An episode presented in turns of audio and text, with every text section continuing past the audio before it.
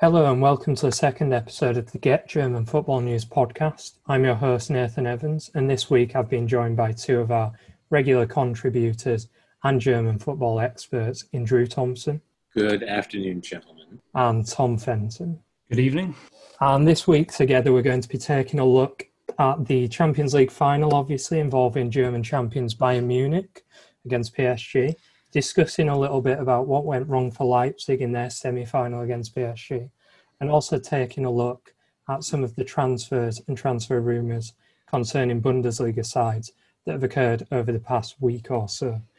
But to start, let's have a quick chat about Bayern Munich's 3 0 win against Lyon last night in the semi finals of the Champions League, where it was hardly vintage Bayern Munich, but they eventually got the job done thanks to goals from Serge Gnabry, who obviously scored twice, Robert Lewandowski later on. If we come to you first, Drew, what did you make of their performance on the night? No, I don't think I don't think it was vintage Bayern. Um, and I think certainly, you know, you could argue in the first 20 minutes they would have been they could have been 2 0 down. I think that might be a slight worry moving forward against a side like PSG who on their day probably put chances like that away. But Bayern showed their normal Bayern resilience, you know, that you let them work themselves back into the match. Um, and they'll end up killing you off if they get one chance. And, you know, Gnabry's first goal, first of all, was absolutely a sublime hit. But secondly, all they need is that one chance, that little bit of boost of confidence, that assured footing that they need. And usually they kick on and go get three points once, once they find themselves, you know, uh, ahead on balance of play. So there's no disrespect to Lyon. I think they played incredibly well, um, given the, the, their tactical approach on the day. Um, I think Rudy Garcia deserves a lot of credit for that. I think the players put themselves out well, but Bayern just have so much quality, you know, and I think that's going to be one of the reasons why they're going to be in the final. Why no one's necessarily surprised. I don't think they were perfect. No, um, I do think they have some some areas they need to to look into before the final. Um, but a lot of people will still back them to, to lift the trophy come the end of the day. So yeah, good on them for for, for reaching it, and uh, it's, it's more accolades heading towards Flickaway potentially, who you know deserves a lot of credit for for getting this team back in order after what was you know a not typical Bayern start to the season. Yeah, definitely. I don't know if you've got much to add to that, Tom. Yeah, I mean, I mean, I, I pretty much agree with all of it. It's uh, it's interesting because they they just find a way. You know, they have done ever since the the resumption of the Bundesliga after after lockdown. And you know, I think I always felt there was a blueprint somewhere in terms of the high line Bayern played, and in terms of if you could get at them early, maybe get an early goal, you could unsettle them. But they always just seem to to find a way. Uh, and if you give give them a sniff, you give them half a chance, they'll take it, and then you know they'll go on and they'll, they'll add like two, three, four, or eight in some cases because they're they're just so clinical. And again, there's plenty that I think PSG will look at and like the look of look like the look of in terms of of def- you know the, the, defensive side and and how you know Neymar and, and Di Maria and Mbappe and their pace can stretch Bayern. Um, but really, if, if you give them any kind of an inch, that they're just gonna they're gonna punish you. And and once they find their feet, you know they're, they're just almost unstoppable on their day. And yeah, it's it's it's it's interesting because uh, you do feel as if a, a clinical PSG side on their day, you know, they could have a couple of goals within within the first twenty because you saw it in the opening stages of the Lyon game, you know, where as as has already been mentioned, they could have been two 0 down early on, and even in the Barcelona game, while it was an you know an incredible performance in the end, there was a moment early on where you just felt, you know, Barca could get a couple of goals, and they, they, they showed a couple of vulnerabilities again, and so I think it's a fascinating final, and I, but I do think Tuchel will be looking at a couple of areas that he can exploit but it's just a case of you know can you stop uh, Bayern from getting into their stride, and because they just always seem to find a way to win. Yeah, and like you said, you know, first twenty minutes quite lethargic in a way. Do you think that's a case of like maybe fatigue, or do you think it was just a case of a few players having a off twenty minutes, Drew? And how does Hansi Flick go into that PSG game trying to eradicate that? I think you just have to find the tactical balance. Um, obviously, Bayern always want to impose themselves on a match, and there's nothing necessarily wrong with that. But if you look at PSG's ability to hit you on the break, obviously they like to have the ball, they like to control proceedings as well, but they have so much pace in, in, in their front three, so much ability one v one, you know, with Mbappe and, and Neymar, even Di Maria to to a large extent as well. They can't allow themselves to be exposed, and as we've just discussed, you know, if that's PSG and they're clinical, and, and instead of Lyon, I think PSG would see themselves 2 0 up quite comfortably. Um, you have to limit those those areas. And one of the issues that Bayern have, and it's also one of their greatest strengths, getting getting those wider areas with uh, people like Alfonso Davies, you know, overlapping it, and, and Kimmich when he when he gets the overlap. Even Pavard, if he was to come in, still does get forward. You know, whether that's just down to the player or instructions or a bit of both. It's a large part of their game, also part of modern football. But PSG have that ability to to sit back and counter you if, if they need to.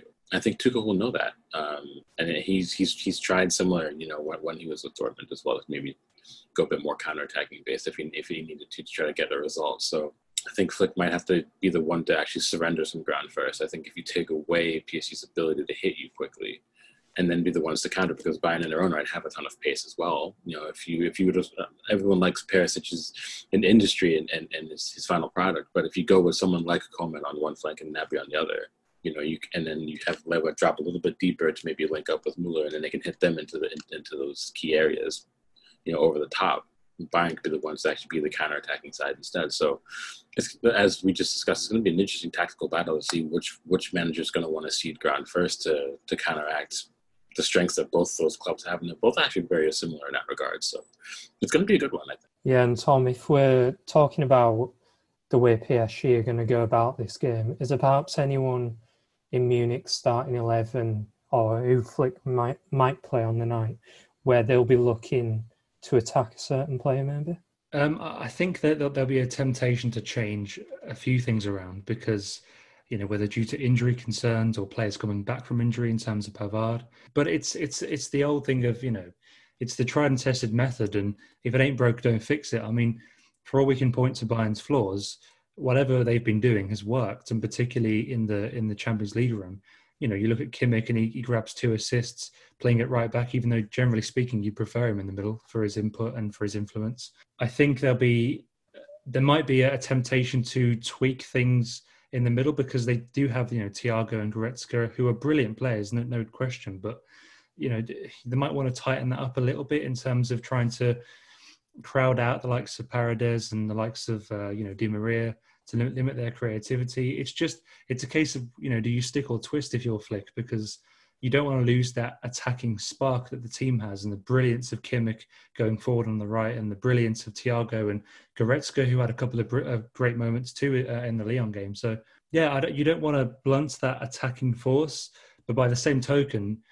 Flick has got to be acutely aware of the of the you know, as Drew just mentioned, the, the, the capabilities PSG has on the counter because it's undeniable. And if you wanted to go for defensive solidity, you might play Pavard or you might bring somebody more defensive into the middle. And uh, so I think for me, I'd, I'd probably want to stay with what's been working, but but again, by the same token, you just he's going to have to do something to uh, circumvent that the threat that PSG have on the counter because again they have the individual quality to kind of get around any kind of tactical implementation. So it really is a fascinating battle. Yeah, like Tom just mentioned, obviously they might change it up by Munich on the night. Drew, if I come to you first and kind of going along and echoing what Tom just said there, if you're Hansi Flick, do you maybe bring Benjamin Pavard in at right back? You know, he's over his injury, he's had a good season to free up Kimmich, Joshua Kimmich, to play like as that anchor man in midfield almost to cover the back too with PSG's front line, obviously it's really tricky. And I think Tom brought up a lot of good points about, you know, sticker twist and do you really want to change what's worked to get to this point? But I don't think there's any shame in identifying areas that maybe could be a weakness while also being a strength of yours. It's a scenario where you have to gauge, you know, the percentages. I think it's going to come down to a simple fact about that. You know, even if you know, you're not going to get his overlapping on the right. If he comes central, he's still incredibly creative from deeper areas, and he does give that shield that I think Boateng and Alaba, assuming they both start, are going to really need against someone, you know, that that front three, particularly the types of fronts that Mbappe likes to make. You know how mobile Neymar is. You, the last thing you want are these two players kind of drawing Boateng and Alaba out. If you have someone mobile in the middle, like Kimmich, more mobile than someone like Goretzka, for example. Um, I think you have a bit better balance. And Pavard, well, he will come and make that overlap and he can provide service from wider areas. He's not going to be as forward thinking on the night, perhaps, and you get a little bit of um, um, aerial prowess with him as well on deal with things like set pieces. I think that's maybe the only change I actually would make. I know I mentioned maybe you bringing Coman in for uh, Perisic, but Um, I think you need Perisic industry. You really do against uh, against that uh, PSG right hand side. So, yeah, I think everything else should kind of remain the same. You don't want to go into a final making too many changes to the team sheet. You know, you maybe tweak the tactics a little bit, but you go with your best 11 possible. And I think, bar that maybe one change, you don't change anything else. I think you go with the rest and, and you say, you got us here, and I'll take it home for us. So. Yeah, obviously, uh, man, you just mentioned then Jerome Boateng came off against Lyon. Being reported today that he should be fit for the match. Um, Tom, is it obviously Niklas Sule came on? He himself got you know picked up a bit, bit of a knock when he was stood on by a Lyon attacker. If he has to make the changes, Sule obviously is a great player, but is that detrimental to their chances of winning the final? Uh, I'm not sure if it's detrimental, but uh, I think if it was me, I, I perhaps would stick with Boateng because he's he's been in, in, that you know ever since the uh, the game at Union Berlin. He's he's been there and, he, and he's been uh, playing some of the best football he has done for years. You know, it seemed like his Bayern Munich career was finished uh, not so long ago, and now it's it's at least re reinvigorated for another season. And I just think you want him in there with Alaba, who they seem to have a relatively good partnership at the minute. Although you like we, we, we can point out, you know, where they where they fall short, but I think generally speaking, you've got a good partnership there. Sule, his fitness is a, is a doubt. And again, if, in my opinion, his biggest strengths as a player in terms of his, you know, his physicality, he's brilliant in the air. I just think that's not necessarily going to be the number one priority against PSG. You're going to want somebody who has the legs to to uh, limit, you know, PSG's abilities on the counter attack. You want someone who can who can, you know, again with with experience. I mean, for all for all of Jerome Boateng's flaws, he has that experience. He has big game pedigree, and uh, and and yeah, I think it's worth keeping him in. It would be a tremendous shame after everything he's done this season and the big part he's played in turning around Bayern's fortunes. I think it would be a huge shame if he missed out at the final stage because even if you have questions over his fitness, you have to say he's, he's earned his position in that final for what he's done, for what him and Alaba have done in the absence of Sule and, and a couple of other guys who've struggled with injuries. So, yeah, for me, I'd go with Boateng. Uh, obviously, if he's injured, then you wouldn't be able to. But um, he's earned his place there. Uh, he's a big game player, and and this is this could potentially be, you know, the last sort of the last big game he has in the Bayern shirt because you never know what the future holds. So yeah, I, I, think I'd go with that, and I think he's the best player that Bayern have available in that position to try and limit the influence of Neymar, Di Maria, and Mbappe. So I guess we come to a golden question, if you will. Um, we'll come first to you again, Drew. A bit of a prediction, maybe for, from both of you. Um, how do you see it panning out on Sunday, and are you back in Bayern Munich to finish the job off and lift the Champions League again? and I can't tell you how how much I hate predictions because predictions always end up making you look absolutely silly in the end. Um, it's really tough. Uh, if I had to go out on a limb, I don't know. I just I kind of feel like PSG might actually do it, and, and I think it's going to be really tight. I don't think it's going to be a high scoring affair either. I think it's going to be something like a one 0 or a two one. But I just think that maybe maybe Tuchel might be the the one to to maybe you know, go left when you're supposed to go right if you're playing chicken, um, and might make that slight tweak to to make them less susceptible to being so open. I think, you know, Bayern do come with a confidence, and it's an incredible confidence. But I think they're going to want to go out there and show that you know they want to be dominant in the final. I think that could be the reason why they why it bites them in the end, and it's not necessarily a bad approach to take.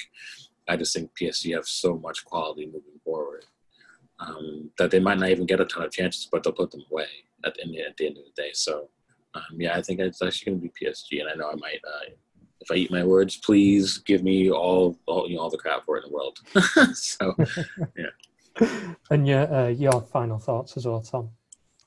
Yeah, I mean, for me, it's the ultimate 50-50 game. I, I really can't call it. You know, it's the first time since '98 that you've had two uh, champions of their of their leagues in the final of the Champions League which is just say, you know, about time. So it really is the best of the best and the cream of the crop. And the only thing I can use in terms, I think Drew made a lot of great points, and I, I really wouldn't argue against him because I can't call it. But the only thing I draw from, the only thing that, that gives me any kind of indication as to what might happen is the the celebrations in the PSG dressing room afterwards, which the cameras picked up, and how how jubilant, understandably how jubilant the PSG players were, and almost how level-headed by contrast Bayern seemed after the eight two and after the win over Lyon, because you know sometimes you you put so much into the semi-final or the quarter-final and you just don't turn up in the final. I mean, Liverpool did it in the 2016 Europa League. I think Germany, to an extent, did it in 2014. And so the only thing I can draw on is to say maybe PSG's, you know, uh, sort of efforts in getting to getting here and the emotional drain of that could give Bayern some kind of edge. And the fact that you know a lot of the Bayern players have been there before, of course, a lot of the PSG players have too. But uh, yeah, I think I just favour Bayern because uh, they just seem to find a way, no matter what they're up against. They just seem to find a way at the minute. So I really can't back. I really can't bet against them. I'm, I'm going to say Bayern, but just again, and I'd, I'd agree with Drew, probably in a low-scoring affair because it could just be a classic case where you know both sides are so terrified of the opposition's attack that they just shut things down, and you know um, a moment of magic wins it. So I think I'll say Bayern, but uh, but yeah, this really is anybody's. So one one from our experts. Uh, for what it's worth, I think it's going all the way. And I think Bayern Munich will do it on penalties on Sunday. How dare you? I, am going to stay on the fence as much as possible. It's probably the smart thing. so if we obviously wrap that up, if we stay in the Champions League, obviously had Leipzig who departed in the semi-finals against PSG, 3-0 loss there. Um, just a quick reflection on that game. Obviously, it's been a few days now. Drew, if we come to you again first, what did you take away from that? Was it, you know, obviously a lot of Leipzig players in the press after saying they're a bit disappointed with how they played, or was it maybe just one step too far for a young team? You could obviously make that that argument. I do think that the performances across the team were actually quite poor for the level that we're used to seeing them being able to hit. I, I, I, it's hard to pick apart Nagelsmann's you know match plan and say that it was incredibly weak. I, there may have been one change that I maybe would have made. I, I, don't know if Kampl would have been the best choice for sitting a bit deeper. Um, but other than that, um, you look at the team and you would say that it, it, should have been capable of so much more. But I think the biggest takeaway you could say is that they really missed Timo Werner already, and that's gonna have to. That's gonna be such a potentially season defining concern for them. Um, and it's, it's, it takes nothing away from Yussuf Poulsen, how good of a servant he's been. You know, the kind of performances that we've seen from Nkunku this season, um, Sabitzer and Olmo, how good they are going forward from midfield. But missing Timo Werner, that, that, that could have been one key dynamic that, that they could have relied on in certain moments in that match that really could have given PSG a moment of pause. And I don't know if there was a ton about that uh, Leipzig team that really would have made those players really stand up and take notice to the point where it, it, it, almost instills a fear in you. And that, that is a factor, a mental factor in football. You look on the other side and you see a player that has that, that amount of dynamism and that, that kind of pace, you know, it definitely gets into your head and, and, and changes your, your line of thinking as the match moves forward. So, um, yeah, it's, yeah, apart from that, maybe one step too far, but it does show how much potential that, that the club has. Uh, under Nagelsmann, um, that they're um, maybe ethos in building a squad, how it's working. Um, so I don't think they should change much. Um, I really don't. I think again the biggest question moving forward is we touched on this last last episode was how they're going to replace Werner, both um, statistically speaking and also tactically speaking. So um, other than that, hats off to them for making a semifinal. Uh, that's kind of it, really. Yeah, I, agree completely. Um, I just think it's it's the best they could have hoped for this year in the current stage without Timo Werner. Um, you know, this is a PSG team that has you know the individual talent to beat anybody in terms of an attacking sense at least and this was an occasion where okay maybe Neymar wasn't at his most uh, at his deadliest best in terms of being in front of goal but you just saw that the work rate even Neymar was putting in that they you know people tracking back late, late into the game uh, again, individual moments uh, of brilliance and and yeah, for me, just a step too far and, and, a step too soon almost. You want to you know you want to give this team a bit a bit more time to develop. Uh, you want to give somebody else an opportunity to take over that mantle from Timo Werner because you know there are a couple of moments for Poulsen where he you know he could have dragged them back into the game and it just didn't quite happen. And I think the only thing you can put you can point to tactically, or in terms of the team selection, is perhaps a bit too attacking. Uh, like Drew mentioned, you know, Kevin Kampl being the kind of holding player, perhaps didn't do didn't do them too many favors, and you know, was a very attacking midfield with Olmo and Sabitzer. You know, it's um, but their their day will come again. You know, particularly Olmo, who's, who's shown uh, he's got a tremendous potential, and the, the entire team really, you'd say, has got tremendous potential if they can keep that, keep the core together and, and build on it and keep the spine. So yeah, I don't think there's too much more to add really. They, they were just beaten by beaten by the better team and by by an attack that can blow any team in world football away on their day, and they very much were on their day. Uh, you know, uh, in the semi-final. So yeah, not not too much to add from me. Well, that's about it for the Champions League. If we take it back to Bundesliga next, obviously, and over in Germany, it's been a busy week in terms of transfers across the league and transfer rumours. Two big coming in Dortmund, where we've seen yet another shift in the tide of the Jadon Sancho transfer saga, where it's now looking less likely we'll move to Manchester United and Old Trafford. And he's been joined this week by Real Madrid youngster, the Brazilian Reinier, on loan for two years no obligation to buy, to buy. But obviously, we sat here just over a week ago and we didn't write off Borussia Dortmund in anywhere. But how much brighter is it looking a week later that Sancho may stay? They've added a bit of flair up top, Drew. I'm gonna let Tom go first because I feel really bad at him always saying, "Yeah, I don't have much more to say because Drew said everything." So let's let Tom go first. I do really feel quite bad. So, well, I appreciate that. no, well, I, I do actually have um, quite a bit to add about this because uh, Reinier is a player I've been uh, watching for a while now, um, chiefly because I, am just fascinated by the the production line in Brazil and, and, the way that you know Real Madrid always seems to be the team that that reaches out first and, and, and grabs the the next big thing. And you know, uh, I think this is a signing that for me makes sense. It's another one where if it works out, you get two years, a bit like Hakimi. You know, Hakimi was the perfect example of how you do this correctly. Okay, it didn't end well because they really should should have stumped up the money to sign him, given his impact. Uh, but this is a, a case of very little downside in terms of the financials, but a lot of upside in terms of what he can give you uh, in two years. He's a goal scoring midfielder. I think he adds another dynamic to the Dortmund team if he can if he can get himself into the team. He's only 18 years of age, of course, so don't expect too much too soon. But he's got all the talents in the world and and all the potential is there. Um, you know, clearly Madrid don't see him. I don't think there's a route into that first team now for a player who's a central midfielder by trade.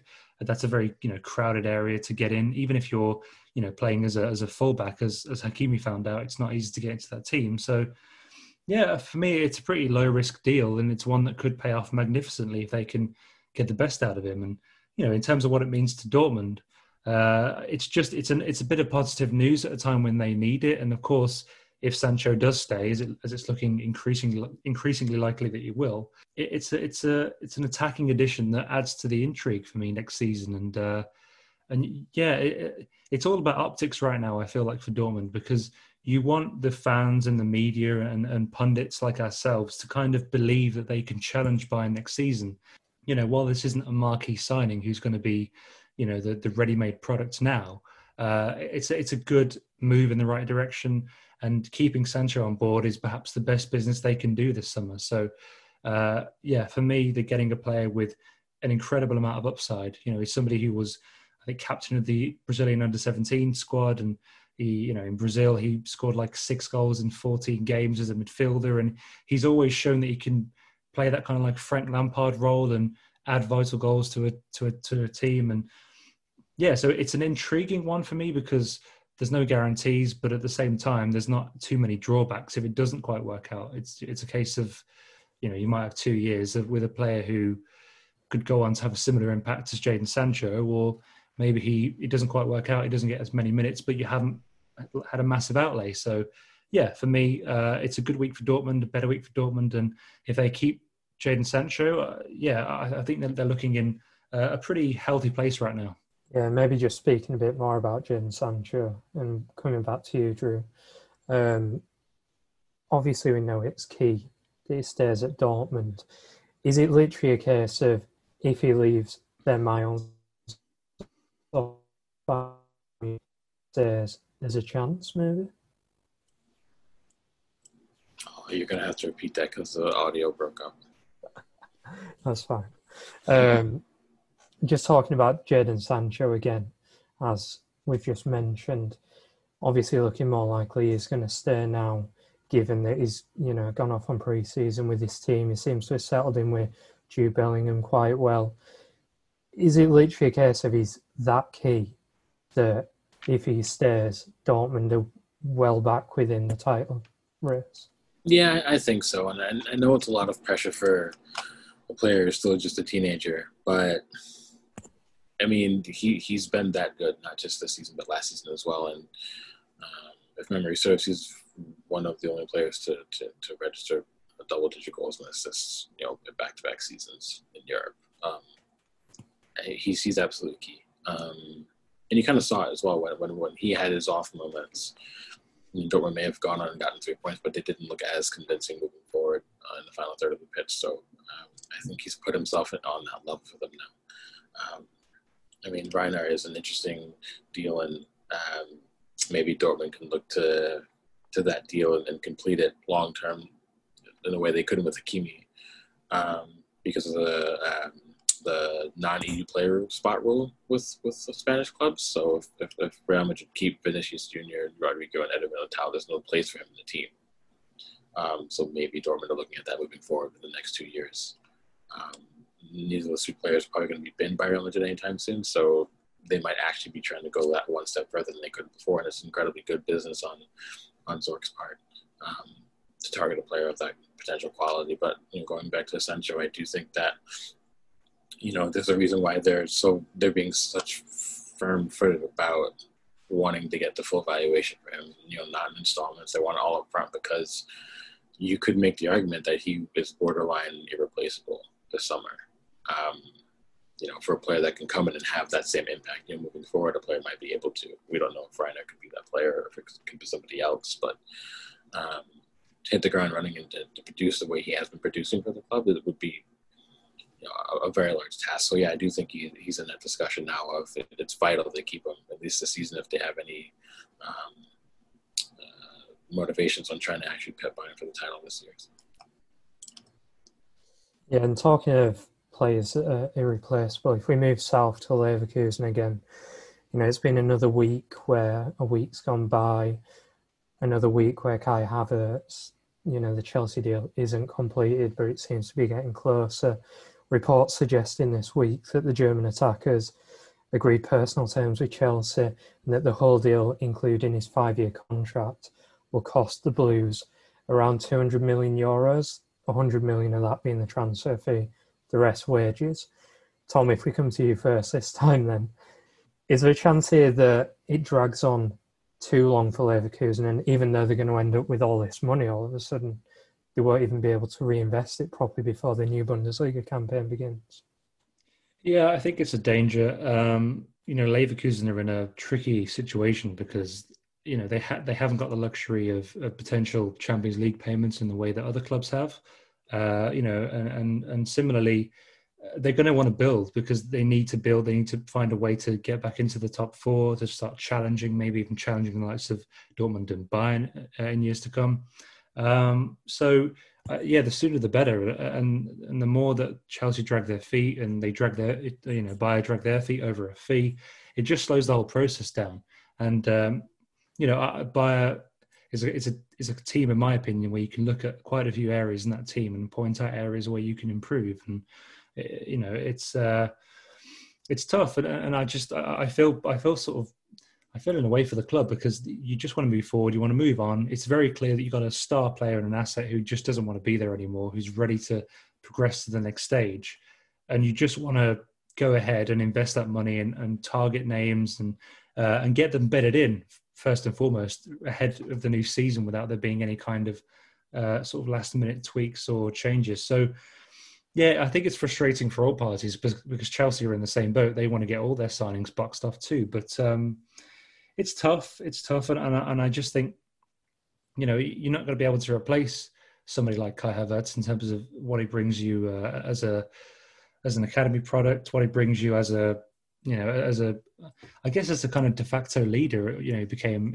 in in that Bayern team, and uh, and in terms of the raw talent he has too. So it's tricky, uh, and I just, yeah, I'm left a bit sort of worried really for Bayer in terms of what they can do because in in in, in the time of the COVID nineteen pandemic, I mean, you, you really don't have the resources to be able to just go out, pay, you know, uh, spend a load on players and sort of, you know, hope that Chelsea deliver because if that deal falls through, you put yourself in a massive financial hole. So they really do need, with no Champions League football, they really do need this deal to go through in order to have the funds to be able to go out and reinvest.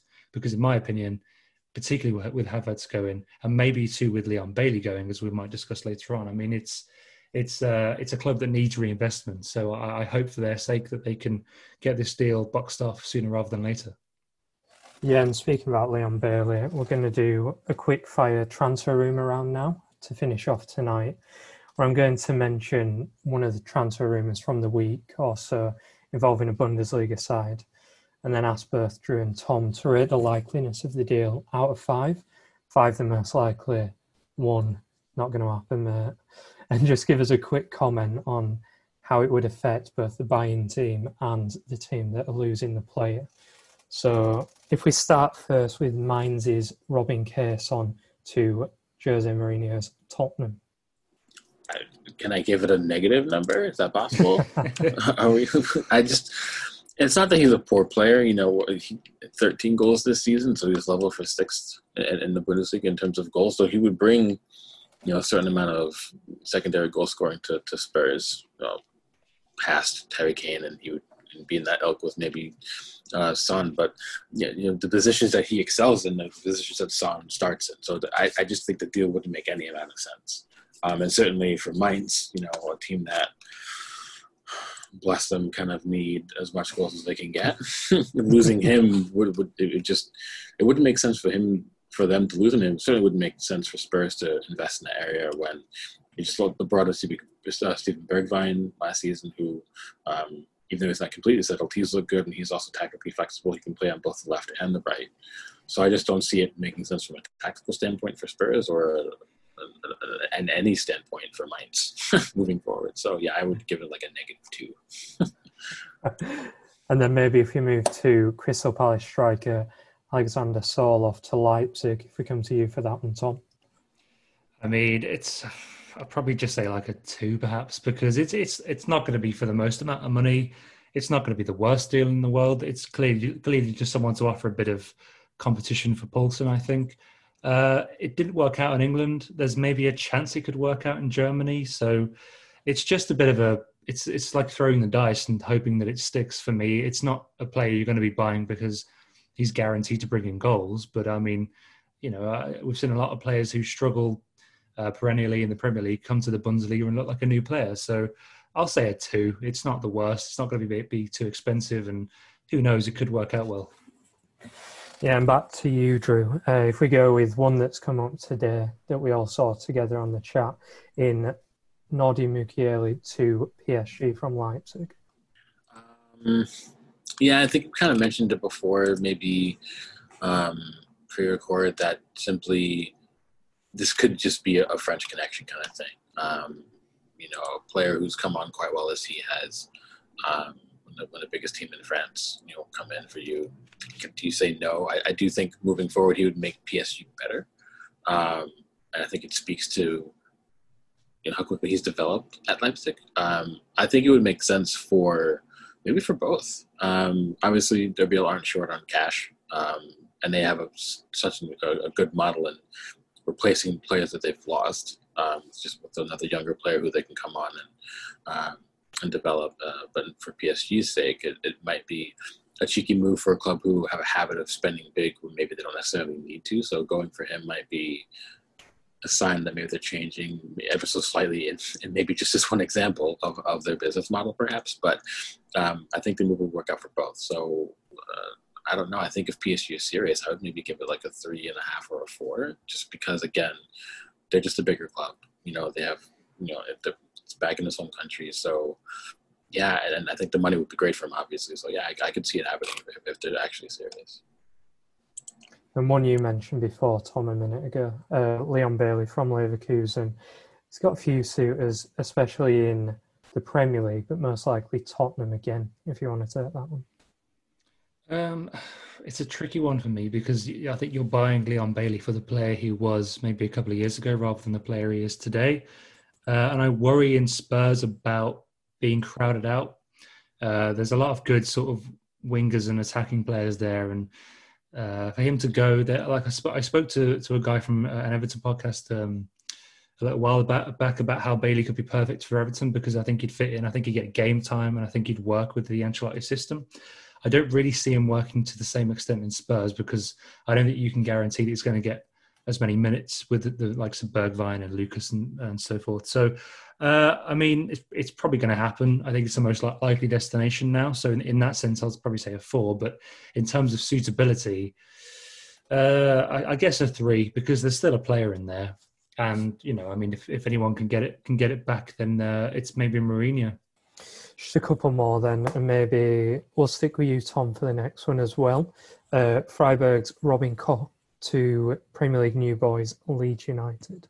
Yeah, for me, this is a great one because uh, it's no secret that Leeds United are chasing uh, Ben White, who had a great campaign for them last season. They want to make that deal permanent, uh, but they've hit a few stumbling blocks. And this is a guy who's going to cost in excess of 20, 25 million or so forth. So if you wanted a, a German equivalent or, or, a sort of a, a European, uh, slightly, slightly cheaper version of Ben White, I think it probably would be somebody in the mold of Robin Koch, who uh, has many of the same attributes. Is a good all rounder, somebody who can play midfield and defence. Uh, good potential as well. He's not the finished article yet by any means, um, and he'll cost you a lot less too. So, I also think he'd suit Leeds United in the sense of he. I think he'd suit the Bielsa, Bielsa system. I think he'd, he's good on the ball.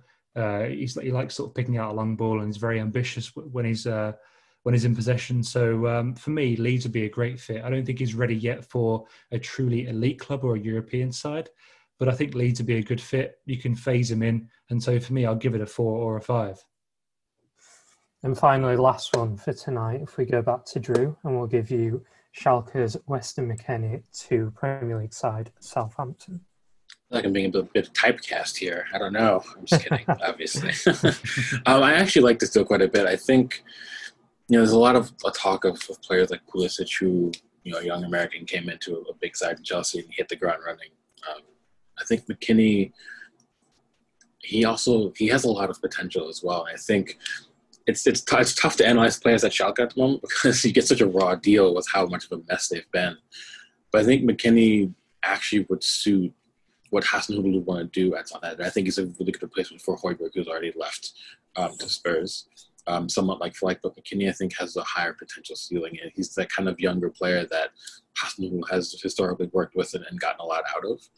Um, I think financially it makes sense for both clubs. Schalke would probably need to reinvest that wisely for once in their life. It would be great. Um, yeah, I, I, would probably give it, you know, maybe like a four. Um, yeah, obviously, yeah, just yeah, I think it just makes sense tactically in terms of what the manager would want um, for the player as well. Um, I think he'll get even more exposure, perhaps. Um, I think obviously he'll, he would have seen how Pulisic has done since he's come over, and maybe they'll give him a bit of confidence as well. So I think it makes sense for both. It's a real, real Hasenhüttl player as well. I think just somebody who'd, who'd fit in that system perfectly. Well, with that, we'll conclude tonight's episode of the Get German Football News podcast. Again, a massive thanks to both Drew and Tom for their help and expertise as always. Uh, remember to follow us on the socials, especially Twitter, to keep up to date with all things German football. And in the meantime, stay safe and thanks for tuning in again.